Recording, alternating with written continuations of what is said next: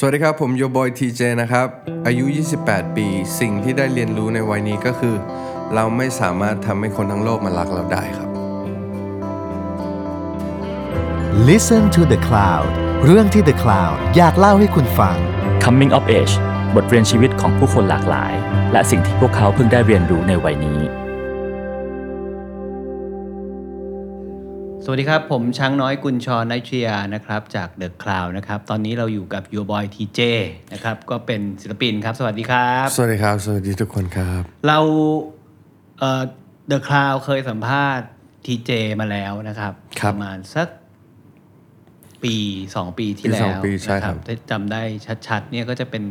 เอ่อสัมภาษณ์ร่วมกับพี่พี่เบิร์ดเบิร์ดธงชัยด้วยใช่ครับในโปรเจกต์พิเศษของพี่เบิร์ดอ่าซึ่งก็ เราก็รู้ข้อมูลหลาย ๆ อย่างนะครับ เกี่ยวกับ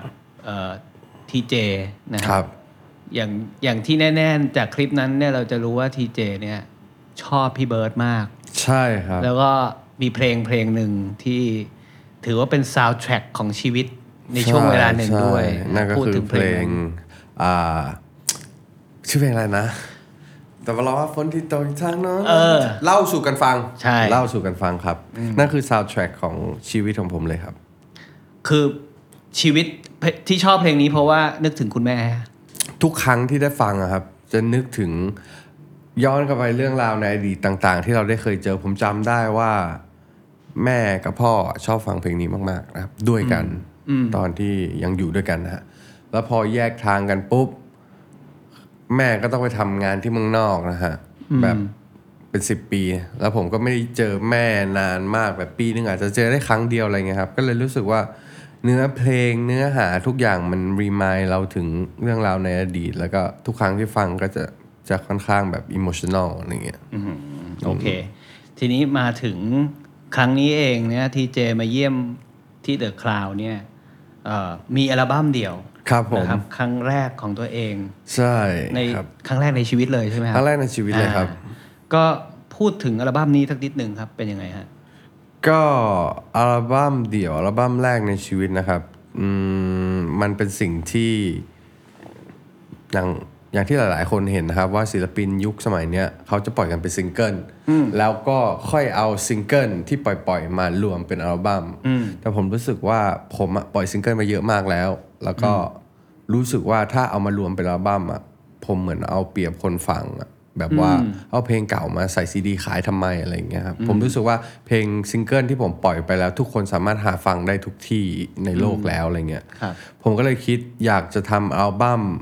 เต็มๆที่ไม่มีใครเคยได้ยินเพลงไหนมาก่อน และจะได้ยินทีเดียวตอนที่ผมปล่อยออกไปอะไรเงี้ยครับอืมใช่ซึ่งเพลงเขียนใหม่หมด ใช่ครับ มีการร้อยเรียงวิธีคิดแบบทำเพลงหนึ่งเพลงกับทำอัลบั้มหนึ่งอัลบั้มต่างกันไหมฮะ ต่างกันค่อนข้างมากนะครับ การทำซิงเกิลอย่างที่บอกว่าอ่ามันเหมือนเราเข้าไปโฟกัสในเพลงเพลงนั้นเพลงเดียวครับ แบบโฟกัสจริง ๆ แบบเพลงเดียว แต่ว่าสำหรับอัลบั้มมันต้องสมมติอัลบั้มผมมี 12 เพลง ผมต้องโฟกัสเหมือนกับทำซิงเกิลนั่นแหละ แต่ว่าต้องโฟกัสเข้าไป 12 เท่า และทุก 12 เท่าอะ1ถึง12 ต้องร้อยเรียงเรื่องราวของ track list ให้มันต่อเนื่องกันด้วย สำหรับคนที่ฟังอัลบั้มจะได้รู้สึกว่าเราฟัง 1 ไป 2 ไป 3 ไป 4 แล้วรู้สึกว่าอารมณ์มันต่อเนื่องเนื้อหามันไปด้วยกันอะไรเงี้ยครับเหมือนเราดูหนังหนังใช่ใช่ใหญ่ๆในโรงเนี้ยเหรอใช่ครับเหมือนเหมือนเราดูหนังมันจะมีจุดอินโทรของหนัง จุดหักของหนังจุดเขาเรียกว่าอะไรคลายแม็กของหนัง และจุดจบของหนังว่าจะเป็นอะไรยังไงเนี่ยมันเหมือนมันเหมือนฟังอัลบั้มครับอืมจริง ๆ แล้ว track list เนี่ยผมค่อนข้างใช้เวลานานมากนะครับในการเลือกแบบ ว่า 12 เพลงนี้มันควรจะเป็นเพลงอะไรและอยู่ตำแหน่งไหน คือผมทำไว้ประมาณแบบเกิน 20 เพลงอะครับ แล้วก็แล้วก็เอาเพลงนี้มาต่อนี้ เอานี้มาต่อนี้สลับกันไปสลับกันมา บางเพลงก็เหมือนแบบอยู่ในอัลบั้มนี้ไม่ได้จริง ๆ ถึงแม้เราจะชอบมากๆแต่มันอยู่ไม่ได้เอาออกก็ต้องเอาออกอะไรอย่างเงี้ย หรือบางเพลงเราชอบน้อยที่สุดเลย แต่ในแทร็กแทร็กนั้นในจังหวะที่เพลงที่ ตรงนั้นมันสอดเข้าไปแล้วมันทำให้อัลบั้มรู้สึกสมบูรณ์กลมกล่อมขึ้น มันก็จะไปอยู่ในนั้นอะไรอย่างเงี้ยครับ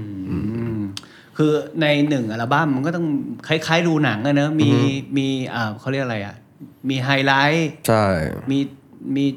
turning point มีใช่จุดหักเหมีมันอาจจะโมีอไรซีนอย่างงี้ที่เรารู้สึกไม่ชอบบ้างอะไรเงี้ยครับมันแต่มันคือการสร้างมูดทุกอย่างขึ้นมา เพื่อจะเล่าให้สมไปบูรณ์ถึงอ่าเพื่อจะเล่าไปถึงจุดจบว่าทำไมไอซีนที่เราไม่ชอบนั้นอะมันถึงมีในหนังเรื่องนี้อะไรเงี้ยพูดถึงไอ้นี่นิดนึงฮะ พอดีได้ลิงก์เป็นคล้ายๆ MV ครับ แต่ว่าถ่ายง่ายมากเลยเหมือนถ่ายวันเดียวกันทรงผมใช่เดียวกันใช่เปลี่ยนแสงไม่นิดไม่หน่อยใส่เสื้อผ้าด้วย ไม่ใส่เสื้อผ้าด้วยใช่ครับ เออ อันนั้นมันเป็นเป็นเป็นวิธีคิดยังไงฮะ คือผมเรียกมันว่า visualizer นะครับ ผมเห็นว่าในศิลปินเมืองนอกเขาทำค่อนข้างบ่อยอะไรเงี้ยการแบบ มาถ่ายอะไรที่มัน simple แล้วก็ไปเพื่อไปประกอบเพลงให้คนฟังจะได้ไม่รู้สึกเบื่อเวลานั่งฟังออดิโอแล้วมีแค่ปกอัลบั้มให้ดู ให้มันได้ดูมี movement บ้าง ให้แสงสีเสียงมันเข้ากับดนตรีบ้างอะไรเงี้ยครับ ก็เลยเลือกที่จะทำวิธีนั้น และอีกอย่างหนึ่งก็คือ ผมอยากจะ remind ไปถึง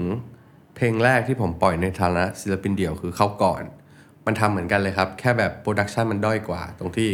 ตอนนั้นผมไม่มีเงินไม่มีอะไรด้วย แล้วก็อยู่หลังบ้านเป็นปูนขาวๆอยู่หลังบ้านแล้วก็ให้เพื่อนตั้งกล้องถ่ายเราซิงค์เพลงนั้นอย่างเงี้ยฮะแล้วก็ตัดต่อลง YouTube ก็เลยรู้สึกว่าพอเรามาทำอัลบั้มเดี่ยวปุ๊บเนี่ยเราอยากได้มูดนั้นกลับมา แต่ขอให้มันแบบขอให้มัน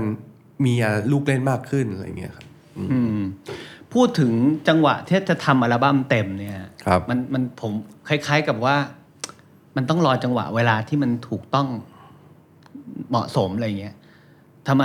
ทำไมถึงเลือกปีนี้ช่วงนี้เวลานี้ในการปล่อยอัลบั้มเต็มอ่าคือผมรู้สึกว่าผมประกาศไปแบบ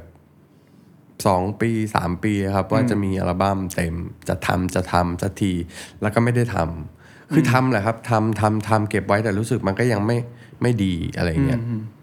จนมาถึงปีสุดท้ายเนี่ยผมตั้งไว้ว่า ถ้าปีนี้เรายังไม่ทำอะ เรา เลิกไปเลยดีกว่า อย่าทำเลยนึกออกไหมครับ เพราะว่า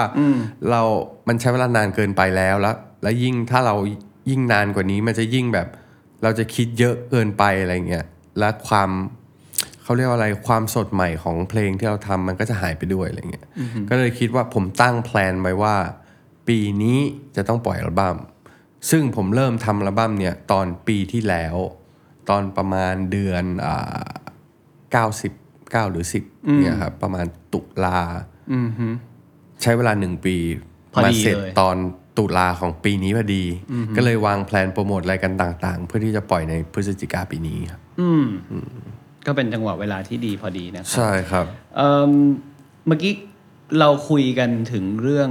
เออเวลานะครับ ถ้าหากซาวแท็กเหมือนหนังนะ มีจุดหักเหมีนู่นมีนี่ ถ้าเปรียบเทียบชีวิตทีเจอะถ้าเราเราย่อ 28 ปีลงมาเนี่ย ตรงไหนที่เป็นจุดที่เป็น turning point เป็นจุดที่น่าเล่าบ้างครับ จริง ๆ แล้วมันมีค่อนข้างเยอะพอสมควรนะครับ แต่ว่าผมจะเลือกอันที่มันยิ่งใหญ่จริง ๆ ก็คือหนึ่งคือตอนอายุ 15 นะครับ ผมได้เซ็นสัญญาเป็นศิลปินในค่าย IS เป็นครั้งแรกในชีวิตนะครับ แล้วก็อันที่สองก็คือ ตอนที่ผมหมดสัญญากับค่าย RS และตัดสินใจที่จะออกมาเป็นศิลปินเดี่ยวอืมในช่วงนั้นคือผมหายไปประมันปีสองปีครับ แบบกำลังคิดเอาอะไรกับชีวิตเราจะไปยังไงต่อดี แบบค่อนข้างสิ้นหวังในตอนนั้นอะไรเงี้ย turning point ของมันก็คือ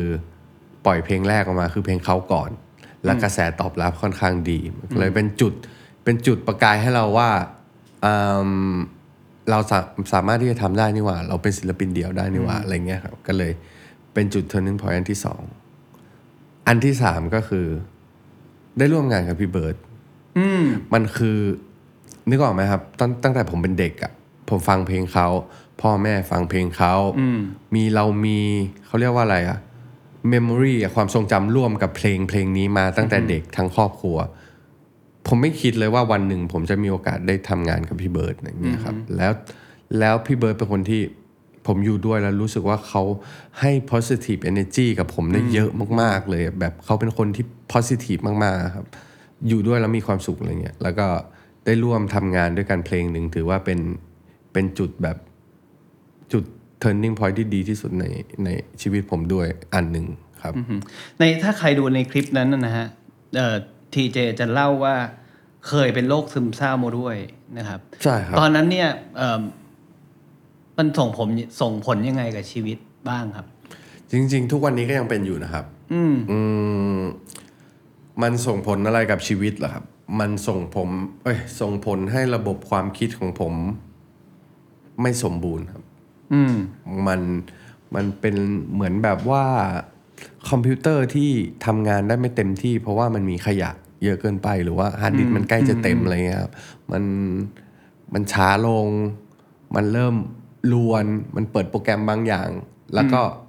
แล้วก็ดับไปอะไรเงี้ยฮะคือคือมันเป็นอะไรที่ค่อนข้างลวนแล้วก็รู้สึกไม่ดี แล้วเราเราโปรแกรมรวนแล้วเราเอ่อจัดการกับมันยังไง เราก็ต้องพบหมอครับ เหมือนเอาคอมพิวเตอร์ไปซ่อมอะครับ แล้วก็เราเอาเราก็ต้องเอาตัวเองเข้าไปซ่อมไป ไปซ่อมแซมไปพูดคุยกับหมอว่า เล่าเหตุการณ์ผมต้องครั้งแรกที่ผมไปเจอก็คือ ผมเล่าเหตุการณ์ชีวิต ผมตั้งแต่ครั้งแรกที่รู้สึกว่าตัวเองรู้สึกว่าเป็นซึมเศร้านะครับ อันนี้คือนานนานยังไงเมื่อประมาณสี่ปีที่แล้วครับ ที่เริ่มไปหาหมอนะครับผมเล่าทุกอย่างตั้งแต่วันแรกที่รู้สึกจนถึงวินาทีนั้นว่าผมรู้สึกยังไงแล้วหมอก็วินิจฉัยออกมาว่า ผมเป็นโรคซึมเศร้า แล้วก็เป็นโรคที่เขาเรียกว่าอะไรอะ คิดเป็นคนคิดมากครับอืมคือย้ำคิดย้ำทำแล้วไม่สามารถแบบสมองผมคิดทุกอย่างเร็วจนเกินไป คิดทุกอย่างและไม่สามารถหยุดคิดได้แม้แม้กระทั่งตอนนอนนะครับอืมสมองมันก็ยังวิ่งอยู่ตลอดเวลาวิ่งแบบ ไม่ได้วิ่งช้าลงด้วยนะ วิ่งเร็วเท่าเดิมอะไรเงี้ยครับมันก็เลยทำให้นอนไม่หลับ ก็เลยหลังจากนั้นเขาก็เลยให้การรักษาด้วยการกินยาปรับเคมีในสมองต่าง ๆ มา ซึ่งทุกวันนี้ก็ มีช่วงหนึ่งที่ปรับเปลี่ยนยาบ่อยมากครับ เปลี่ยนกันแบบอาทิตย์ละครั้งสองครั้งเลย เปลี่ยนตัวยาไปเรื่อยเพื่อทดลองว่าอันไหนดีขึ้นอันไหนไม่ดีขึ้น ผมจำได้เลยว่า กินครั้งแรกผมรู้สึกว่า ผมค่อนข้างทำอะไรได้ช้าลงอืมเหมือนมันกดประสาทเราแล้วค่อยค่อยๆทำอะไรช้าลง บางตัวยาเปลี่ยนไปปุ๊บก็กลายเป็นเป็นคน aggressive ขึ้นมา แบบโมโหทุกอย่างที่อยู่ข้างหน้าหงุดหงิดทุกอย่าง มองทุกอย่างเป็น negative อะไรเงี้ยครับ จนปรับยามาเรื่อยๆ จน 4 ปีนี้ค่อนข้างรู้สึกว่า stable ขึ้นพอสมควรครับอืมคือทุกวันนี้ยังทุกวันนี้ยังต้องไปหาหมออยู่ ทุกวันนี้ยังต้องหาหมอและยังปรับเปลี่ยนยาอยู่ครับ แต่ว่า stable ขึ้นมาก ๆ แล้วครับแล้วแล้วเอาเอาสมมุติว่าในในมุมมองชีวิตเราอะสี่ปีเราเรียนรู้อะไรจากตรงนี้บ้างกับการที่จะที่อยู่กับกับเอ่อโรคซึมเศร้าที่เคยเป็นนะครับเรียนรู้อะไรบ้างเหรอครับ จริง ๆ แล้วผมเรียนรู้เยอะนะครับ แต่ว่าปัญหาของมันก็คือ ผมยังดีลกับมันไม่ได้อืมผมเรียนรู้ผมรู้ผมผมรู้ทันมันผมเข้าใจแต่ว่าสมองผมมันไม่สามารถดีลกับมันได้ เช่น ผมเป็นคนที่ค่อนข้างคิดมากและเซนซิทีฟสมมุติมีคอมเมนต์ร้อยคอมเมนต์ขึ้นมาใน YouTube บอกว่า 99 คอมเมนต์บอกว่าชอบชอบจีเจมาก ๆ เลยอืมอืมอืมหนึ่งคอมเมนต์ในนั้นอาจจะเป็นที่ไหนก็ไม่รู้ที่มาแค่อันหนึ่งแล้วบอกว่าไม่ชอบอะห่วยอะไรเงี้ย 99 คอมเมนต์นั้นก็จะหายไปจากหัวผมทันที และอ้าวหจรินึ่งงเหรอครับและหนึ่งคอมเมนต์นั้นก็จะติดอยู่ในหัวผมเป็นอาทิตย์อะครับโอ้โหแล้วเอาออกไม่ได้ แล้วผมก็จะทำอะไรไม่ได้ ผมก็จะแบบก็จะเครียดก็จะนอนไม่หลับทำอะไรไม่ได้เลย ซึ่งอันเนี้ยรู้ตัวว่ามันแค่หนึ่งรู้คอมตัวเมนทุต์กอเท่าย่างนั้นเอใช่งและทุกคนที่อยู่รอบข้างก็บอกว่าสนใจทำไมอีก 99 คนทำไมเราไม่ไปสนใจล่ะอะไรเงี้ยซึ่งซึ่งผมรู้ตัวทุกอย่างแต่ผมทำมันไม่ได้แค่นั้นเองครับและตอนนี้ก็ยังรักษาไม่ได้ด้วย อืมโอเคก็ขอเอาใจช่วยนะฮะ ให้ดีลใช้คำนี้ดีลกับมันให้ได้ใช่คือเป็นครับนะไม่เป็นไรหรอก แต่ดีลกับมันให้มันได้นะครับใช่เอ่อทีเจอายุยี่สิบแปดแปครับดนะครับเออลองนิยามความสำเร็จของตัวเองหน่อยสิว่า เออนิยามนิยามความสำเร็จของเราเนี่ย มันต้องเป็นยังไง และวันนี้ถือว่าสำเร็จหรือยังอะไรอย่างเงี้ยครับ นิยามคำว่าสำเร็จของผมก็คือ การที่ผมมีความสุขอืมผมไม่นิยามตัวเองว่า การที่เราขายระบั้มได้ ล้านแผ่นหรือว่าการที่เรามียอด YouTube พันล้านวิวอะไรเงี้ยมันไม่มันไม่ไม่ใช่การการันตีความสำเร็จของผมอะความสำเร็จของผมผมรู้สึกแค่ว่า ถ้าเรามีความสุข แค่นั้นก็สำเร็จแล้ว คือผมยังดีลกับชีวิตของตัวเองไม่ได้นึกออกไหมครับ ผมไม่สามารถที่จะมีความสุขได้แบบร้อยเปอร์เซ็นคือน้อยมากภายใน ถ้าเรานับกันในปีหนึ่งเนี่ย ถ้าให้ผมย้อนกลับไปดูว่าวันไหนที่ผมมีความสุขจริง ๆอะมันน้อยมากเลยอือฮึเพราะฉะนั้นผมเลยนิยามความสำเร็จของผมว่าวันไหนที่ผมมีความสุข และครอบครัวผมมีความสุข คนรอบข้างผมมีความสุข นั่นคือผมประสบความสำเร็จแล้ว อืมซึ่งถ้าตอนเนี้ยถือว่า ตอนนี้มันมันใกล้เคียงแล้วครับ มันดีขึ้นมาอ่าเรื่อยๆ ผมพยายามที่จะทำให้มันสำเร็จอยู่ครับ ขอเอาใจช่วยนะครับขอบคุณมากหลายครับคนบอกว่าอายุเนี่ย อายุยี่แปดเนี่ยครับ เรียกว่า เออเขาเรียกอะไรนะ บางคนบอกว่าอายุสักสามสิบกว่ากว่าๆเนี่ย มันเข้าช่วง mid life crisis คือแบบเขาเรียกอะไรอะกลับไม่ได้ไปไม่ถึง คือผ่านนู่นผ่านนี่มาแล้ว เราก็เคยทำมาหมดแล้วแล้วยังไงต่ออะไรเงี้ยอ่าฮะเจอเหตุการณ์นี้ไหมครับ ในอายุยี่แปดอ่าผมรู้สึกว่าผมไม่ได้มองเรื่องอายุของผมเลยนะ ว่าตอนสิบห้าผมจะรู้สึกอะไรยี่สิบรู้สึกอะไรยี่ห้ารู้สึกอะไร ผมรู้สึกว่ามันเท่ากันหมดเลยอะอือฮึความคิดของผมที่มันเปลี่ยนไปมันก็เปลี่ยนไปเพราะสิ่งแวดล้อมที่มันโตขึ้นเท่านั้นเอง แต่ว่ามันไม่ได้ เปลี่ยนอะไรในตัวของผมไปอะนึกออกไหมครับ อายุ 28 ผมก็ยังคิดเหมือนเดิมว่า ผมมีโกในชีวิตว่าอยากจะทำให้ตัวเองมีความสุข อยากจะทำเพลง เพราะเพลงทำให้เรามีความสุข และถ้าผมอายุ 50 ผมก็ยังคงทำงานแบบนี้อยู่ หรือ 80 ก็ยังทำแบบนี้อยู่ ถึงแม้ว่าร่างกายของเราอาจจะออกไป ไหนไม่ได้แต่อย่างน้อยผมยังนั่งหน้าคอมพิวเตอร์ และสร้างผลงานศิลปะออกมาได้เหมือนในแบบที่ผมชอบอะไรเงี้ยผมเลยรู้สึกว่าอายุมันมันไม่ไม่สำคัญกับผมเลยอะไรเงี้ยอืมคือไม่สำคัญเลยอืมมันก็แค่ทำให้เราแก่ลงแล้วก็อ่าดูหน้าแก่แล้วก็ดูสุขภาพไม่ดีแล้วก็แค่นั้นเองคำถามไฮไลท์ของประจำรายการครับ ครับ เราเรียนอารู้เรียนรู้อะไรในอายุ 28 ครับ จริงๆ ผมเรียนรู้หลายๆหลาย ๆ อย่างมาจากอายุ 28 นะครับ ผมเรียนรู้ว่า การใช้ชีวิตด้วยโรคซึมเศร้าไปด้วยเนี่ย มันยากเหลือเกิน และการใช้ชีวิตด้วยโรคซึมเศร้า และทำอัลบั้มเต็มอัลบั้มแรกในชีวิตมันยากเหลือเกิน คูณสองคูณสองด้วย ใช่ครับ เพราะว่า พอมันเป็นโรคซึมเศร้าอะครับ มันจะคิดอะไรเยอะมาก สมองคิดเร็ว และย้ำคิดย้ำทำ เพราะฉะนั้นมันคือเหตุผลที่ทำไมผมทำเพลงเกิน 12 เพลงอืมแล้วมันคัดมาเหลือแค่ 12 เพลงอืมเพราะว่าผมย้ำคิดย้ำทำถ้าเพลงไหนที่ผมรู้สึกว่ามันไม่ได้จริง ๆ เนี่ย ผมก็จะผมก็จะทำให้มันจนได้ หรือถ้าไม่ได้จริงๆผมก็ต้องลบและทำใหม่อะไรเงี้ยอืมดีเทลทุกอย่าง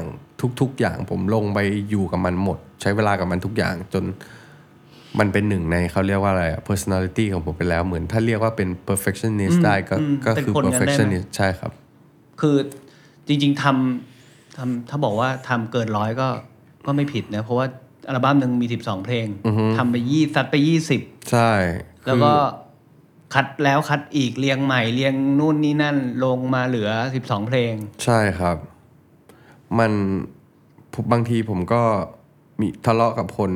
ที่ทำด้วยกันในอัลบั้มครับ ทีมงานเบื้องหลังที่ทำด้วยกันอะไรเงี้ยว่าเขาก็บอกว่ามันดีแล้วมันจบแล้วอย่าไปทำอะไรต่อเลยอะไรเงี้ยผมก็ผมก็ก็ยังคงนั่งแก้มันอยู่ทุกวันทุกวัน บางทีผม คืนนี้ผมทำเสร็จไปแล้วหนึ่งเพลง ตื่นเช้ามา ผมกลับมาแก้เพลงเดิมเนี่ยครับแก้ซึ่ง perfect แล้วคือผมคนอื่นอะบอกว่า perfect แล้วแต่ผมรู้สึกว่ายังไม่ใช่ ผมก็แก้อีก ตื่นมาอีกวัน ผมก็แก้อีก คือถ้าผมยังไม่เซตตัวเองว่า มึงควรจบเพลงนี้ได้แล้วนะ ผมก็จะแก้อย่างนั้นไปเรื่อยๆ แก้เล็กๆ น้อยๆ ดีเทลเล็ก ๆ น้อยๆ ที่คนฟังอะฟังไม่ได้ยินแน่ๆ แต่ผมได้ยินด้วยตัวเองอะจริผงมเหรอก็จะแก้ใช่ เออ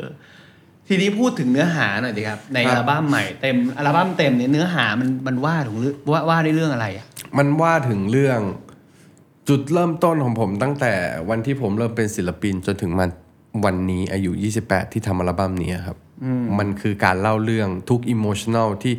ผมรู้สึกว่าใช้คำว่ากลมกล่อมกับอัลบั้มนี้ได้พอสมควร มันเพราะมันว่าคือมันคือการเล่าเรื่องตัวเองผ่าน 12 แทร็กนี้ป่ะใช่ครับ มันมาเล่างั้นมันพูดงั้นได้ป่ะใช่ครับ แต่ว่ามันจะถูกครอบคลุมไปด้วยไปด้วยเอ่อความรักความรักที่ไม่สมหวัง ความรักที่สมหวัง ความขี้เล่น ความ aggressive โรค depression จนมาถึงการคิดฆ่าตัวตายทุกอย่างมันอยู่ใน โห process อัลบั้มนี้หมด มีขนาดนั้นเลยเหรอใช่ครับ อันนี้ผมผมขออนุญาตอ่านอ่านเอ่อชื่อเพลงนะครับ เออเพลงแรกชูมือขึ้น เพลงแรกชูมือขึ้นเนี่ยเป็นเพลงที่ผมทำออกมาเพื่อที่จะเอาไปเล่นคอนเสิร์ตเอาไปบอกกับคนดูว่ามาสนุกด้วยกันเถอะ มาลืมทุกสิ่งทุกอย่างขึ้นไปแล้วชูมือขึ้นของผม มันไม่ใช่ชูมือเปล่าๆแต่มันเป็นชูนิ้วกลางขึ้นมา แล้วแล้วบอกว่าช่างแม่งทุกอย่างเรามาเออวินาทีนี้เรามามีความสุขกันเถอะอะไรเงี้ยอ่าอันที่สองอันที่สองถามถามคถามำค question ำถามคำมันจะเป็นเป็นเพลงที่คล้าย ๆ เพลงเขาก่อนเพลงวายไลน์นะครับ เนื้อหาของมัน จะพูดถึงเรื่องความรักที่ผมเจอประจำที่ผมประสบมาตั้งแต่เด็กจนถึงทุกวันนี้นะฮะว่า มันมีคำถามอยู่คำถามหนึ่งที่เรารู้คำตอบอยู่แล้ว แต่เราก็แค่อยากจะถามคำหนึ่งอะว่าแบบ ถ้าเธอไม่ได้รักกับเขาเราจะได้รักกันไหมอะไรเงี้ยอืมสุดท้ายเรารู้คำตอบอยู่แล้วว่า ไม่มีทางเป็นไปได้ แต่เราก็แค่อยากถามเฉยๆอะไรเงี้ยก็เป็นคอนเซ็ปต์ของเพลงนี้ คือมันถึงเป็นเพลงที่ชื่อว่าถามใช่แล้วด้วย element ของดนตรีครับ มันเป็นการย้อนกลับไปสู่สมัยที่ผมเป็นคามิกาเซ่นะฮะมันผมพยายามทำล้อเลียนกับเพลงคำถามของเฟยฟังแก้ว ให้คนฟังรู้สึกว่าแบบถ้าเกิดมุมผู้ชายพูดเพลงเนี้ยมันจะเป็นแบบไหนอะไรเงี้ยอืมำมีซ่อนมีซ่อนไว้ด้วยนะครับ ใช่ครับ อยู่ก่อน อยู่ก่อนเป็นเพลงนี่ที่ผมชอบมากๆเลยนะคฟิรับเจอริงกับโอ๊ตปราโมทด้วยนะครับ ใช่เป็นเพลงที่ผมไม่เคยทำมาก่อนในชีวิต ดนตรีของมันอะ จะเป็นแนวแบบ West Coast Hip Hop ยุค 90 อะไรเงี้ย ถ้านึกภาพมันจะนึกถึงเมือง LA ที่มีโลไ r เดอร์แล้วก็ ขับรถมีผู้หญิงอยู่แบ็กซีทแล้วก็แลบกันอะไรเงี้ยฮะเนื้อหามันมันเป็นเนื้อหาที่ผมไม่เคยพูดถึงเลยก็คือชวนชวนผู้หญิงมานอนที่บ้านนะฮะซึ่งเพลงของผมอะผมจะเซตเซตมันไว้ตลอดตั้งแต่ผมเริ่มทำว่า เราจะไม่ทำเพลงเนื้อหาล่อแหลม เพราะว่า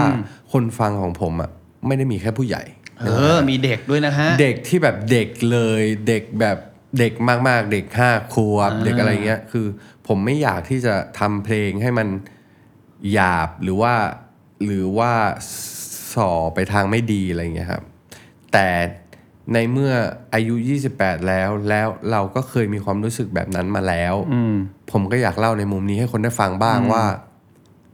เรามีมุมนี้เหมือนกันนะอะไรเงี้ยอืมแล้วแก้เขินด้วยกันเอา พี่โอ๊ตปราโมทมาร้องด้วย จริง ๆ พี่โอ๊ตเป็นเป็นคีย์หลักสำคัญของเพลงนี้ด้วยครับ เป็นคนที่ควบคุมมูดของเพลงให้มันดูอบอุ่น ถ้ามันเป็นตัวผมคนเดียวอะมันจะดูเป็นโรคจิตไปนิดนึงอะไรเงี้ย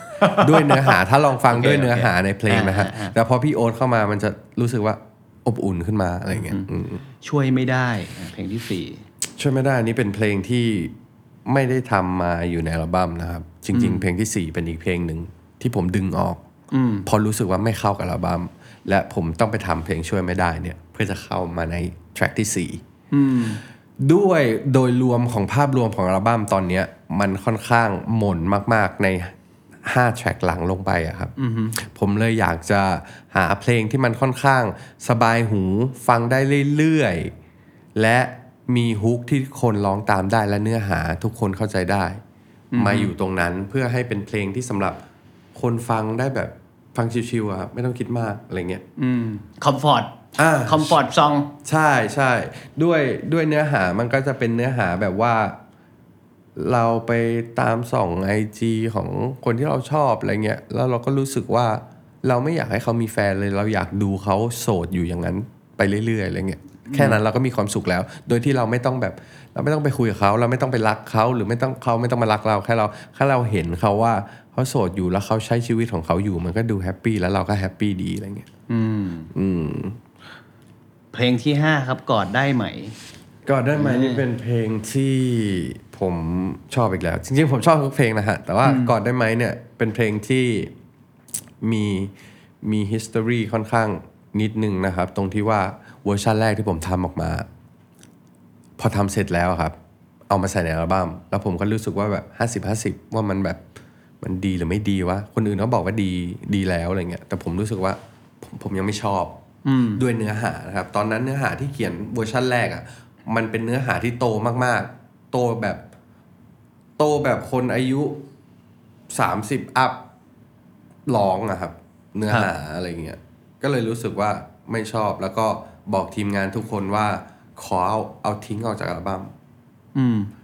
แล้วก็มีทีมงานคนหนึ่งเป็นเป็นโปรดิวเซอร์ที่ผมเคยทำงานด้วยตั้งแต่เด็กนะครับ บอกว่าอย่าเอาออกเลย เพลงเนี้ยมันป๊อปมากอืมมันดี ผมก็เลยหาวิธีกับเขาว่า งั้นทำยังไงดีให้ผมรู้สึกว่าเพลงเนี้ยมันดีอืมเพราะผมรู้สึกว่ามันไม่ดีไงแต่คนอื่นมองว่าดีอะไรอะแล้วเงี้ยทำไง วิธีที่ผมทำก็คือ โละเนื้อใหม่ออกโละโละเนื้อเก่าออกแล้วเขียนใหม่หมดเลย อืมจนเป็นเป็นคำว่าก่อนได้ใหม่ มันเป็นตัวตนของผมที่สุดแล้ว เพราะว่าผมเพลงที่ผมทำมาทุกเพลงอะมันจะเป็นของเพลงของลูเซอร์นึกออกไหมครับเป็นคนอ่าอ่าเป็นคนขี้แพ้ที่ค่อนข้างแบบอ่าอ่าอ่าต้องไปขอความรักจากคนอื่นตลอดเวลาอ่าอ่าอ่ามัมันก็เลยเกิดคำว่าก่อนได้ไหมขึ้นมาว่า ไหนๆเราก็จะไม่ได้อยู่ด้วยกันแล้วอะเออถ้า ถ้าคนที่อยู่ข้างๆเขาอะไม่ว่าอะไรขอกอดลาได้ไหมทีหนึ่งแค่นั้นเองอืประมาณนั้นมมีความเป็นทีเจมาก ใช่ครับครับ มาถึงอีกเพลงมีอันนี้ฟิชเจอริงกับ V Violet ด้วยนะฮะใช่ Self Made นี่เพลงนี้เพลงชื่ออัลบั้มเลย ได้ฟังนิดนึงก็รู้สึกว่า โอ้โห เจ๋งจัง เพลงเป็นนี้ไงนะฮะเพลงนี้อืมเพลงนี้คือไม่ใช่เรื่องราวความรักอะไรเลยทั้งสิ้นครับ เป็นเรื่องชีวิตล้วนๆเลย เป็นเพลงเหมือนเพลงเพื่อชีวิตเพลงหนึ่งนะครับ ตอนที่เขียนมาเนี่ย ผมเริ่มกับเริ่มจากท่อนแรปก่อน โดยที่เขียนเล่ามาเลยว่า เราเป็นคนยังไง เรากำลังจะไปไหน ชีวิตของเราเจออะไรมาบ้าง และตอนนี้เราคิดอะไรอยู่ คือคนที่ฟังแทร็กนี้แทร็กเดียวอะจะทำให้รู้จักผมขึ้นค่อนข้างสูงมากๆเลยครับเพราะมันเล่าเรื่องชีวิตของผมจริง ๆ แบบร้อยเปอร์เซ็นตรงนั้น แบบไม่กักอะไรเงี้ย และผมไม่ใช้คำหยาบในเพลงด้วย เพราะผมรู้สึกว่า อยากให้ทุกคนฟังได้และเข้าถึงว่า ไม่ว่าเด็กหรือผู้ใหญ่ที่ฟังอะเด็กก็ฟังได้แล้วรู้สึกว่าพี่ดีเจเป็นคนอย่างนี้เหรออะไรอย่างเงี้ยครับอืมแล้ววีเนี่ยคือเพลงเนี้ยผมอยาก featuring กับผู้หญิง ศิลปินผู้หญิง แล้วเราก็มานั่ง list กันว่าศิลปินผู้หญิงคนไหนที่ผมอยากทำงานด้วยมากที่สุด แล้วก็วีคืออันดับหนึ่งในนั้นครับ ก็เลยติดอืมติดต่อไปว่า เรามีเพลงเพลงนี้นะ ลองส่ง demo ไปให้เขาฟังชอบไหมอยากอยากมาร้องไหมอะไรเงี้ยครับเขาฟังแล้วเขาก็ตอบมาแล้วบอกว่าชอบมากๆ แล้วก็อยากลองก็เลย เป็นจุดเริ่มต้นในการร่วมงานกันครับอืมเพลงที่เจ็ดนี่น่าน่าสนใจมากว่าชื่อเพลงว่า Super s a y a ที่เจเกิดทันยุคนั้นด้วยเหรอ Super s a y a จริงๆจริง ๆ ผมเกิดทันแต่ผมไม่ได้ดู อันนี้คือตอนนั้นน่าจะเด็กเลยป่ะเด็กเด็กมากครับเด็กเลยฮะเด็กมาก ผมมาได้ดูตอนที่ผมโตแล้ว เออ ผมย้อนกลับไปดู เพราะว่าพี่โอ๊ตนี่แหละพี่โอ๊ตมันเล่นอ๋อเกมพี่โอ๊ตคือเป็นคนยุคนั้น ใช่ มันเป็นคนยุคนั้น แล้วก็มันมีเกมออกมาเป็นเกมด r a ก o n นบอลคาคาร์ลอตแล้วก็มันเล่นแล้วก็ผมไปดูมันเล่นที่บ้านแล้วรู้สึกว่าแบบเฮ้ยทำไมมันสนุกจังเลย ซึ่งตอนนั้นผมผมจำได้แค่ลางๆ มากว่าด r a ก o n นบอลคืออะไร ผมก็ยังผมก็จำลางๆ เหมือนกันนะใช่ไอ้ใช่ซูเปอร์ไซย่ามันคืออะไรวะ ปุ๊บ ผมก็เลยมันมันพี่โอ๊ตมันก็แนะนำว่าเฮ้ยไปเล่นดีสนุก ผมก็เลยไปเล่นเกมนั้น แล้วมันทำให้ memory ของผมทั้งหมดอะกลับมารู้เรื่องทุกอย่างเลยว่าอ๋อดักกันบอลมันคืออะไร โกคูมันคือใครซูเปอร์ไซย่ามันคืออะไรซูเปอร์ไซย่าร่างสองร่างสามมันคืออะไร อะไรเงี้ยครับ แล้วมันรู้สึกว่าแบบมันสนุกแล้วมันน่าติดตามตลอดและสิ่งที่โกอย่างหนึ่งที่โกคูมันให้ผมก็คือ มันไม่ยอมแพ้อะไรเลยอะแบบอืมต่อให้มันจะตายไปแล้ว มันก็จะกลับมาอีก นึกออกไหมครับอืมกลับมาในร่างใหม่ กลับมาในร่างใหม่หรือว่าร่างใหม่ก็ยังสู้ไม่ได้ ก็แปลงเข้าไปก็เปลี่ยนร่างใหม่อีสากมไปร่างสี่คือมันไม่ยอมแพ้ครับ สิ่งที่จะบอกคือไม่ยอมแพ้ มันไม่ยอมแพ้จนผมรู้สึกว่ามันมีเพลงหนึ่งในอัลบั้มที่อ่า featuring กับ MAIYARAP ซึ่งเพลงนี้แหละ MAIYARAP เขียนท่อน hook เอาไว้ แล้วลงใน IG แล้วผมฟังครั้งแรกเนี่ย เมื่อเมื่อประมาณ ปีสองปีที่แล้ว ฟังแล้วก็รู้สึกว่าชอบเพลงนี้มาก ๆ แล้วก็เท็กซ์ไปหาว่าขอเพลงนี้นะ ขอแจมหน่อย อยากมีส่วนร่วมกับเพลงนี้อะไรเงี้ยแล้วหลังจากนั้นเราก็หายกันไปเลยครับคือต่างคนต่างเงียบก็แบบเหมือนต่างคนต่างมีงาน จนวันหนึ่งผมทำอัลบั้มแล้วผมก็กลับมา remind ถึงว่าเฮ้ยมันมีเพลงนี้อยู่ อืมก็เลยเรียกแชมป์ MAIYARAP เนี่ยเข้ามาคุยกันว่า เรามา reproduce กันดีกว่ามาทำใหม่ มันก็เลยได้เพลงนี้ขึ้นมา ซึ่งเพลงเนี้ยเป็นเพลงที่ aggressive ที่สุดในอัลบั้มแล้วก็ไม่แนะนำให้เด็กฟัง อืมครับ เพลงเพลงไหนไม่แนะนำให้เด็กฟังว่างเพลงช่วยนี้ช่วยเพลงดอกจันนิดนึงเพลงนี้เลยครับเพลงนี้เลยฮะแค่เพลงเดียวครับแค่เพลงเดียวที่เหลือฟังได้หมด ใช่เพราะว่าเพลงอยู่ก่อนก็ได้ อยู่ก่อนได้ครับ มันมันเป็นเพลงน่ารักที่แบบน่ารักอะไม่ได้ไม่ได้แบบ ไม่ได้แบบส่อขนาดนั้นอะไรแต่เงี้ยมายาลาบแค่ฟังชื่อก็น่าสนใจนะทีเจกับมายาลาบใช่ไม่เฟีดกันเนี่ยไม่ลาบคือเรามาสนิทกันมากขึ้นตอนที่ผมจำได้ว่าตอนมายาลาบทำเพลงแรกๆอะ่ะเขาส่งอีเมลมาหาผมตอนนั้น แล้วก็บอกว่าพี่ผมชอบพี่มากเลย ผมอยากฟีเจอริงกับพี่ ซึ่งผมตอบกลับไปว่าได้สิ แต่ว่าด้วยอะไรก็ไม่รู้เราก็หายกันไป แล้วมาเจอกันอีกทีใน The Rapper มายาลาบเนี่ยได้มาอยู่ทีมผม ผมเลือกมายาลาบเข้ามาอยู่ในทีม เพราะว่าอยากทำงานกับน้องอะไรเงี้ยแล้วหลังจากนั้นเราก็ผมก็ดูแลมายาลาบทุกอย่างจนมายาลาบได้แชมป์ในปีนั้นแล้วผมก็สัญญากับมายาลาบว่า พอถ้ามึงได้แชมป์เนี่ยเรามาทำเพลงด้วยกันดีกว่า ซึ่งตอนนั้นเราตัดสินใจทำเพลงไม่ใช่เพลงนี้นะครับ มันมันเป็นเพลงอื่นเป็นเพลงซิงเกิลอื่นอะไรเงี้ย จนมาถึงตอนเนี้ยรู้สึกว่าเพลงเนี้ยมันได้เวลาแล้วที่จะต้องปล่อยให้ทุกคนฟังอะไรเงี้ยครับ อืมอืมอืมอืมแล้วเพลงก็เจ๋งด้วยนะซูเปอร์ไซย่าอยากฟังเลยนะคครัรับบก็ซูเปอร์ไซย่ามันจะเล่าถึงว่า ด้วยความเครียดทั้งหมดที่ผมมีมาในชีวิต ด้วย comment ถาโถมเข้ามาด้วยคนที่ไม่ชอบด้วยการด่าด้วยการตัดสินคนจากภายนอก มันคืออารมณ์ทั้งหมดที่ผมเก็บ และผมปล่อยลงมาในเพลงนี้เพลงเดียว มันเหมือนกับว่าทำไมต้องซูเปอร์ไซย่าเพราะว่ามันไม่ใช่ทีเจแล้วอะ มัอันนี้คืก็ร่างอีกร่างใหม่นึ่งใช่ มันคือร่างอีกร่างหนึ่งของทีเจ อันนี้พูดถึงไอ้หนึ่งคอมเมนต์ที่เอาเก็บไปคิดอะไรประมาณนั้นปะประมาณนี้ใช่อะไรป่ะเงี้ยครับ ใช่ครับ ซึ่งมันจะค่อนข้างเดือดและหยาบคายมากๆ ก็ไม่แนะนำให้เด็กๆฟังครับ แต่ผมอยากฟัง ลองลองไปฟังดูครับ อย่างไรก็ตามครับไหนๆเราพูดมาเรียงเพลงขนาดนี้แล้วเนี่ย เอาเหลืออีกสี่เพลงเอาให้จบแล้วกันครับอะได้ครับเพราะว่าเพราะว่าอะไรรู้ป่ะเพ ราะทีเจบอกว่าเฮ้ยมันเหมือนชีวิตคุณอะผมก็อยากฟังชีวิตคุณทั้งหมดอะเหลืออีกสี่เพลง ครับเอาให้จบครับ ได้รับครับ ให้ได้ รับ Take it ให้ได้รับให้ได้เพลงนี้จะเป็นแนวแบบว่า เขาเรียกว่าอะไรอะ เป็นคนที่ต้องยอมรับกับเรื่องทุกสิ่งที่เกิดขึ้นในชีวิตนะครับอืมไม่ว่า ไม่ว่าคอมเมนต์อะไรต่างๆ จะมาด่าว่า มึงห่วยจังเลย เราก็ต้องรับให้ได้ เราไม่มีสิทธิ์ไปโต้ตอบอืม เราเป็นคนสาธารณะ เราไปโต้ตอบมันไม่ใช่สิ่งที่ดีอะไรเงี้ยครับ แต่ผมเขียนมาในมุมของความรักว่า ถ้าเกิดเขารักกัน เราก็ต้องรับให้ได้นะ เราห้ามไปทำอะไรเด็ดขาดอืมเราห้ามไปแย่งเขา เราห้ามไปทำให้เขาแตกหักเหมือนมันเหมือนกับชีวิตของผมตรงที่ เราห้ามไปทำอะไรกับ โลกในคอมเมนต์โลกในโซเชียลนะเราต้องรับให้ได้ว่าเราอยู่ตรงนี้เออและควรอยู่แบบนี้ เป็นบุคคลอะไรงี้ยสาธารณะนี่ผมฟังมา 8 เพลงเนี่ยผมรู้สึกว่าไอ้ตัวการเขียนเพลงเนี่ยมันเป็นการระบายอะไรบางอย่างมันระบายทุกอย่างเลยวิครับธีการระบายของเราแบบหนึ่งว่าครับ ใช่ครับ แต่แค่มันถูกครอบด้วยคำว่าความรัก อืมแค่นั้นเองครับ แต่จริงๆเยี่ยม personal ลึกๆของมันคือชีวิตของผมทั้งหมดเองอีกอันหนึงฮะ เพลงที่ 9 ยิ่งเกลียดยิ่งรัก ยิ่งเกลียดยิ่งรักเนี่ยเจอบ่อยมากเลย ด้วยอันนี้เป็นเรื่องของความรักเลยนะครับ ว่าแบบ มันต้องบางทียิ่งรักยิ่งเกลียดไหมเหรอยิ่งรักยิ่งเกลียดเหรอ ไม่ถ้ายิ่งรักยิ่งเกลียดคือ เหมือนเรารักเขาไปแล้ว แล้วเราก็เออไปรู้นิสัยเออเขาว่าแล้วก็เกลียดมันไม่มากดีว่ะแล้วก็เลยเออเกลียดเออแต่เนี่ยยิ่งเกลียดยิ่งรักคือเขาอะแม่งเป็นคนไม่ดี อืมแต่ทั้งรู้ว่าเขาเป็นคนไม่ดีอะก็จะรักเราก็รัก นึกออกไหมฮะเออมันมันคือความคอนทราสต์ของตรงนี้อะไรเงี้ยแล้วมันเจอในเหตุการณ์จริงบ่อยมาก แบบรู้รู้ว่าแบบเป็นคนไม่ดีรู้ว่าโกหกรู้ว่าอะไรต่างๆแต่ก็รักแต่ก็แบบ แต่ก็รักอะก็ก็เกลียดไม่ลงอืมแต่ก็รักได้ไม่ร้อยเปอร์เซ็นต์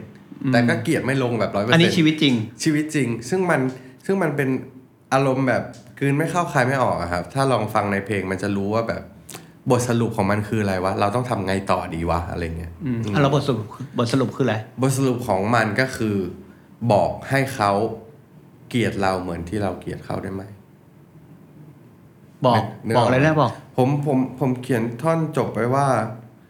อยากให้เธอช่วยเกลียดฉันแบบที่ฉันนะเกลียดเธอที คือสุดท้ายแล้วให้มันจบไปเลยดีกว่า คือในเมื่อแบบ มันรักก็ไม่ได้มันเกลียดก็ไม่ได้อะเพราะฉะนั้นสองคนเนี้ยเกลียดกันไปเลยดีกว่า จะได้หายไปจากชีวิตกันไปเลยอะไรเงี้ยครับอืมเหมือนแม่เหล็กนะดูดกันไม่ได้ก็ผลักกันไปเลยดีกว่า ก็ออกไปเลยดีกว่าใช่อ่าเพลงที่สิบครับ sad one โอเคครับ part เนี้ยมันจะเริ่มเข้ามาถึงเรื่อง depression แล้วเพลง sad one เนี่ย ฟีดพิการพาร์กินสัน ตอนแรกที่ผมเขียนเนี่ย ผมเขียนมันด้วยเพลงรักครอบมันอีกแล้ว แต่ เมสเซจที่มันซ่อนอยู่ลึกๆอะ่ะมันคือถ้าเรามาเปิดเนื้อดูครับ มันร้องว่า ฉันพยายามทำให้เธอมารักฉัน แต่สิ่งที่ทำไม่ได้เป็นอย่างที่ฉันหวัง มันดูเป็นเพลงรักธรรมดาทั่วไป แต่ว่าด้วยเมสเซจจริง ๆ ที่ผมอยากจะสื่อก็คือ ผมเคยพยายามทำให้คนทั้งโซเชียลทั้งโลกมารักผม มาเข้าใจผม มาชมผมอืมแล้วผมก็เรียนรู้ว่าไม่มีทางเป็นไปได้เลยในชีวิตจริง โอ้โห มัน นึกออกไหมว่าล้านคนอะไม่มีทางที่ล้านคนนั้นจะรักคุณได้ทั้งหมดถูกต้องล้านคนนึกออกไหมฮะถูกต้องพอเราเรียนรู้ตรงนั้นมาปุ๊บ เพลงนี้มันก็เลยเกิดขึ้นมาด้วยท่อนฮุกอันนั้น และในเวอร์สมันก็จะเล่าเรื่องต่างๆ ว่า ผมพยายามทำอะไรบ้าง เพื่อให้คนมารัก ผมพยายามเป็นคนอื่น ผมพยายามเปลี่ยนตัวเอง ผมพยายามทำทุกอย่างให้คนมารัก แต่สุดท้ายก็ทำไม่ได้อะไรอย่างเงี้ยครับแล้วก็บอกเหมือนให้กำลังใจกับตัวเองในเพลงไปด้วยว่าสักวันหนึ่งอะ เราจะอยู่คนเดียวให้ได้ เราจะยอมรับกับทุกสิ่งให้ได้อะไรเงี้ยครับ นั่นคือจุดสรุปของเพลงนี้ และจุดเขาเรียกว่าอะไรอะ จุดหักมุมของเพลงนี้ก็คือตอนสุดท้ายครับ มันจะมีเสียงไกลมันมีเสียงเขาเรียกว่าอะไรเสียงขึ้นขึ้นลำปืนนะฮะอืมอืมอืมปุ๊บ แล้วผมก็จะแรปว่ามันเหนื่อยจนแทบจะท้อไม่อยากไปต่อเว้ย sometimes I feel like I ไม่อยากจะอยู่เว้ย and sometimes I feel like แล้วก็หายไป มันเป็นเหมือนบอกว่าวันหนึ่งอะ ผมรู้สึกว่า ผมท้อมากเลย ผมไม่อยากใช้ชีวิตอยู่แล้วว่ะอืมผมมีความรู้สึกว่าผมอยากจะชักไกลปืนแล้วยิงตัวเองจังเลย แต่ว่า ผมไม่ตัดสินใจทำเพราะฉะนั้นในเพลงนี้ก็เลยไม่ได้ยินเสียงลั่นไกลปืน ได้ยินแค่เสียงแบบขึ้นขึ้นลำปืนเฉยอืมๆอันนั้นคือเมสเซจหลักที่ผมอยากจะสื่อ แต่ว่าด้วยเพลงรวมๆอะมันเขียนด้วยความรักอืม เมื่อกี้ที่บอกว่าไอ้ห้าเพลงหลังนี่มันจะดาวๆหน่อยนะใช่แต่จริงๆ เพลงนี้มันปรัชญาลึกซึ้งมากเลยนะว่าจริง ๆ แล้วมันคือ มันไม่สามารถที่จะให้ล้านคนที่รู้จักเรา มันมาชอบเราได้ทุกคนนะผมใช้เวลาเรียนรู้ในเรื่องเนี้ยหลายปีมากเลยนะครับผมคิดกับตัวเองว่าทำไมทำไมทำไมทำไมถึงทำไม่ได้วะทำไมเรายังไม่ดีพอทำไมทำไมคนนั้นถึงอยากให้เราเป็นแบบนี้ทำไมคนนี้ถึง อยากให้เราเป็นแบบนั้น แล้วผมก็พยายามจะเป็นแบบนั้นให้ทุกคนอืมแต่สุดท้ายแล้วมันก็ทำไม่ได้จริงๆเลยอืมเป็นวิธีการระบายออกทางใช่การครับเขียนเพลงที่ดีมากนะครับใช่ครับ อ่า เพลงที่ 11 ครับหลับตา หลับตาก็คือจริง ๆ เพลงเนี้ยคือเพลงปิดอัลบั้มนะครับ เราไม่นับ bonus track bonus track คือเป็นอีกเป็นโบนัสอะแล้วไอ้ไอ้อีกอันหนึ่งไม่อีกอันไม่นับเขาเรียกเป็นเป็น bonus bonus track track ใช่ครับอ่าหลับตาเนี่ยจริง ๆ ผมเขียนขึ้นมาเพื่อจะปิดอัลบั้มนี้ จบบทสรุปของอัลบั้มนี้ว่ามันคืออะไร มันคืออะไร เนื้อหาของเพลงหลับตาเนี่ย จะพูดถึงเรื่อง depression ต่างๆ ในชีวิตที่เกิดขึ้นมาตั้งแต่ผมเป็นเด็ก ว่าทำไมเวลาเราทำไปทำงานเหนื่อยๆมาเจอเรื่องเร็วๆร้ายๆมาต่างๆ แล้วแบบไม่เคยกลับบ้านมา ไม่เคยมีใครถามว่าเราโอเคหรือเปล่า กลับบ้านมาไม่เคยมีใครรู้สึกหรือฟีลในสิ่งที่เรากำลังเจอ ปัญหาที่เรากำลังเจอต่างๆทำไมทุกคนถึงคอยมาบอกเราว่า คิดมากไปทำไม มองในแง่ดีสิอะไรเงี้ยซึ่งแบบก็มันทำไม่ได้ไงนึกออกไหมมันก็เลยมันก็เลยเป็นที่มาของโรคซึมเศร้า พอมันเป็นความคิดแบบนี้ปุ๊บ เนื้อหาท่อนฮุกมันก็เลยเขียนว่าบางวันอะเราอยากจะหลับตาแล้วไม่ต้องตื่นเลยดีกว่า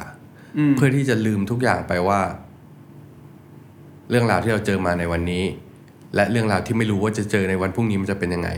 ขอนอนแล้วแบบไม่ตื่นดีกว่าอะไรเงี้ยแล้วมันก็จะจบประโยคที่ว่า อยากจะร้องไห้กับใครสักคนคำประโยคเนี้ยผมคิดมานานมาก แล้วก็ไม่รู้จะไปใส่ตรงไหน อืมจนรู้สึกว่ามันใส่ในเพลงนี้ได้ เพราะว่า ผมมีความรู้สึกว่า การร้องไห้คนเดียวอะแม่งเหงาคูณร้อยเลยอะคือนั่งร้องไห้อยู่คนเดียวในบ้านเนี่ย มันเหงาแบบ มันแซดแบบโคตรๆเลย แต่ว่า การได้ร้องไห้กับใครสักคนที่เรารู้สึกคอมฟอร์ตด้วยอะอืมมันเป็นการเพิ่มพลังให้เรา อืมอืมอืมมันก็เลยเป็นเนื้อเพลงในนี้ว่า อยากร้องไห้กับใครสักคนด้วยอะไรเงี้ยอืมโคตรเจ๋งใช่ครับ คือจริง ๆแล้วมันมันมันมันสอนคนอื่นได้ด้วยนะใช่ครับแล้วก็ให้คนอื่นเข้าใจด้วยนะ ไอ้ไอ้ไอ้ที่การที่จะบอกว่าเฮ้ยอย่าเครียดเลยนอนเถิดกับคนบางคนนี่มันไม่ง่ายขนาดนั้นใช่ครับ มันเป็นสิ่งที่พูดเหมือนพูดง่ายมาก แต่ว่าสำหรับคนที่เป็นโรคซึมเศร้าหรือเป็นคนคิดมากอะมันทำไม่ได้นะครับ แค่แค่เหมือนเจอคอมเมนต์หนึ่งอันที่ผมอย่างที่ผมบอกอะแล้วบอกว่าเอ่อจะแค่หนึ่งคอมเมนต์ทำไมในเมื่อ 99 คอมเมนต์อะชอบคุณ มันทำไม่ได้ไงครับ มันถึงมันถึงเกิดเพลงนี้ขึ้นมา แนะนำแนะนำคนที่ฟังยังไงคือสมมุติว่า สมมุติมีเพื่อนเราหรือแฟนเราอือฮึ เดินมาบอกว่าโอ้โหเครียดมากเลยนู่นนี่นั่นแล้ว แทนที่จะบอกว่าไปนอนเถอะ ชิวๆไม่ต้องคิดมาก สมมุติว่าคนนั้นเป็นรู้ว่าเป็นโรคโรคซึมเศร้าเราควรแนะนำให้คนที่อยู่ข้างๆอะทำกับอีกฝั่งว่าไง จริง ๆ แล้วครับ แต่ละวิธีมันไม่เหมือนกัน แต่ละคนต้องการความรักความเข้าใจไม่เหมือนกันอืมผมยกตัวอย่างของเคสผมแล้วกันอืมสมมุติว่าถ้าผมเป็นคนคนนั้นขึ้นมาแล้วครับ เราอยากได้อะไรที่ทำให้เรารู้สึกดีขึ้น ดีขึ้นอ่าสิ่งที่ผมต้องการก็คือแค่กอดใครสักคนที่รู้สึกว่าเรา comfort ด้วยและร้องไห้กับเขาแค่นั้นเอง แค่นั้นเอง แค่นั้นเอง หรืออาจจะแค่ฟังไม่ต้องทำอะไรไม่ต้องให้ความเห็นอะไรด้วย ใช่ คือจริง ๆ แล้ว solution ของผมง่าย ๆ ก็คือกอดและร้องไห้มันการกอดคือการชาร์จพลัง การร้องไห้คือการเอาสิ่งที่เรารู้สึกแย่ๆออกมาอื มมันก็เลยเป็นคอมบิเนชันว่าเรากำลังชาร์จพลังของเราด้วย และอืมกำลังทิ้งของเสียที่อยู่ในหัวออกไปด้วยอ่าอันนี้นี่เป็นความความคิดที่ดีครับอือฮึบางคนพยายามไปหาทางออกให้พยายามไปคิดแทนให้อืจริง ๆ ไม่ต้องเนอะไม่ไม่ได้ครับอย่าอย่าครับ แค่อยู่ข้างๆเขาและรับฟังดีกว่า เยี่ยมครับ อะ มาถึงโบนัสแทร็กบ้างโบนัสสุดแทร็ท้ายกจริง ๆ แล้วมันไม่มีอะไรเลยครับ จะจะบอกว่าไม่มีอะไรเลยก็ไม่ได้แซดวันนะจริงๆจริงๆมันก็มีมันก็มีเนื้อหาความเป็นตัวตนของผมแหละเอ่อแต่ว่าความพิเศษของมันคือมันเป็นภาษาอังกฤษทั้งแทร็กอืมคือผมมีความคิดว่าอยากทำเพลงที่มันเป็นภาษาอังกฤษทั้งแทร็กมานานมากแล้ว แล้วไม่ได้ทำสักทีนะครับอืมจนมาถึงอันเนี้ย ผมรู้สึกว่า โอเค ได้ทำก็เลยทำเพลง sad one ขึ้นมาแล้วเขียน เนื้อหาของมันจะพูดถึงว่าคนมองผมว่า ดูเป็น bad one มากๆ ดูเป็น bad guy ดูเป็นแบบอืมดูเป็นคนไม่ดีดูเป็นคนอะไรเงี้ยแต่จริง ๆ แล้วเราเป็นคน sad นะกลับบ้านไปคุณคุณเห็นผมเล่นคอนเสิร์ตอะผมดู bad มากเลยแม่งฮิปฮอปเว้ยนั่นนู่นนี่ แต่กลับบ้านไปบางวันอะกอดตุ๊กตาหมีอยู่ไม่บางวันที่ผมรู้สึกแย่จริง ๆ อะ ผมกลับบ้านไปร้องไห้คนเดียวนะฮะอืมทั้งที่เมื่อชั่วโมงที่แล้วผมเพิ่งขึ้นเล่นคอนเสิร์ตตะโกนเฮฮากับคนเป็นพันอะ แต่ว่ากลับบ้านไปแล้วทำไมกูรู้สึกเหงาจังเลยเหมือนไม่มีใคร ไม่มีใครอยู่กับเราเลยตอนนั้นอะไรเงี้ยอืมอืมมันก็เลยเป็นเพลง sad one ขึ้นมาอะเพลงนี้อยากจะบอกคนฟังว่ายังไง จริง ๆ แล้วอะเพลงนี้มันมันค่อนข้างเข้ากับสำนวนว่า อย่าตัดสินคนจากภายนอกอะอืม นึกออกไหมคุณอาจจะเห็นผมดูแข็งแรงนะ แต่จริงๆข้างในแล้วผมอ่อนแอมาก ๆ เลยอะไรเงี้ยเพราะฉะนั้นค่อยๆเรียนรู้ ค่อยๆคุย ค่อยๆคิดอืมเวลาจะทำอะไรด้วยกันเวลาจะจะพูดอะไรเงี้ยค่อยๆ ลองแคร์สิ่งที่จะพูดออกมาก่อนที่จะพูดบ้างอะไรเงี้ยโอเคหุยไอสิบสองแท็กเนี่ยพอเล่าผ่านชีวิตตัวเองแล้วมันสนุกมากเลยนะ ใช่ครับมันเป็นเหมือนหนังเลยครับ เออ ผมก็เลยคิดว่าผมถามคำถามนี้คุณอีกทีใหม่ดีกว่าว่า คุณเรียนรู้อะไรจากอายุยี่สิบแปดเผื่อพอเล่าสิบสองเพลงแล้วเผื่อมันจะได้คำตอบอีกแบบหนึ่งอะไรเงี้ย เรียนรู้อะไรจากอายุ28เนี่ย สิ่งสำคัญหนึ่งที่ผมเรียนรู้เลยอย่างที่ผมเล่าไปให้ฟังนะครับ ผมเรียนรู้มันก่อน28แล้วแหละว่า เราไม่สามารถทำให้คนทั้งโลกมันรักเราได้ อืมนั่นคือสิ่งสำคัญที่สุดที่เรารู้แต่ว่ามันมีข้อเสียนิดหนึ่งของผมส่วนตัวของผมก็คืออมผมรู้แต่ผมดีลกับมันไม่ได้แค่นั้นเองอืมผมไม่รู้ว่ามันคือคือการเรียนรู้หรือเปล่านะโอเค ก็เป็นการเรียนรู้ว่าดิวไม่ได้เออในอนาคตอาจจะดิวได้ก็ได้แค่จะรู้ใช่ป่ะใช่ใช่ก็พี่ขอเอาใจช่วยให้ทีเจดิวสิ่งนั้นได้ภายในเร็ววันขอบคุณมากนะครับครับ แล้วก็อ่าฝากอะไรถึงอัลบั้มนี้สักนิดหนึ่งครับ จริง ๆ แล้วจากที่ผมเล่าไปทั้งหมดนะครับ ผมอยากให้ทุกคนลองไปฟัง1ถึง12 เรียงกันสักคืนหนึ่งครับ ก่อนนอนใส่หูฟัง เปิดตามสตรีมมิ่งหรืออะไรก็แล้วแต่เปิดฟังดูครับ แบบไม่ต้อง skip track ฟังไปเรื่อยๆทั้ง 12 เพลง แล้วจะรู้สึกว่า เหมือนเราได้ดูหนังเรื่องหนึ่งอะแล้วมันมีครบทุกรสชาติเลย ไม่ว่าจะเป็นเปรี้ยวหวานเค็ม ขม ทุกอย่างมันอยู่ในนั้นหมด แล้วคุณจะรู้สึกว่าการฟังอัลบั้มนี้มัน มันให้อะไรกลับไปบ้างอะไรอย่างเงี้ยอืมโอเค ก็เป็นหนึ่งในอัลบั้มเต็มของศิลปินยุคนี้ที่ต้องเรียกบอกว่า ปัจจุบันนี้มีแต่ คนออกอัลบั้มแบบซิงเกิลนะใช่ครับเป็นอัลบั้มเต็มเนี่ยน้อยมาก แล้วก็ทีเจออกมาทำสิ่งนี้ในช่วงเวลาแบบนี้นะครับ แล้วก็อยากแนะนำจริง ๆ ให้ลองฟังแบบเรียง track ทีใช่ละเพลงครับทีละเพลง แล้วก็จริง ๆ มันมันค่อนข้างจะเป็นปรัชญานิด ๆ ด้วยใช่ครับนะก็วันนี้ขอลาไปก่อนครับ พบกันใหม่ในรายการ Coming of Age ครับ สวัสดีครับ สวัสดีครับ ขอบคุณครับ ติดตามเรื่องราวดี ๆ และรายการอื่น ๆ จาก The Cloud ได้ที่ readthecloud.co หรือแอปพลิเคชันสำหรับฟังพอดแคสต์ต่างๆ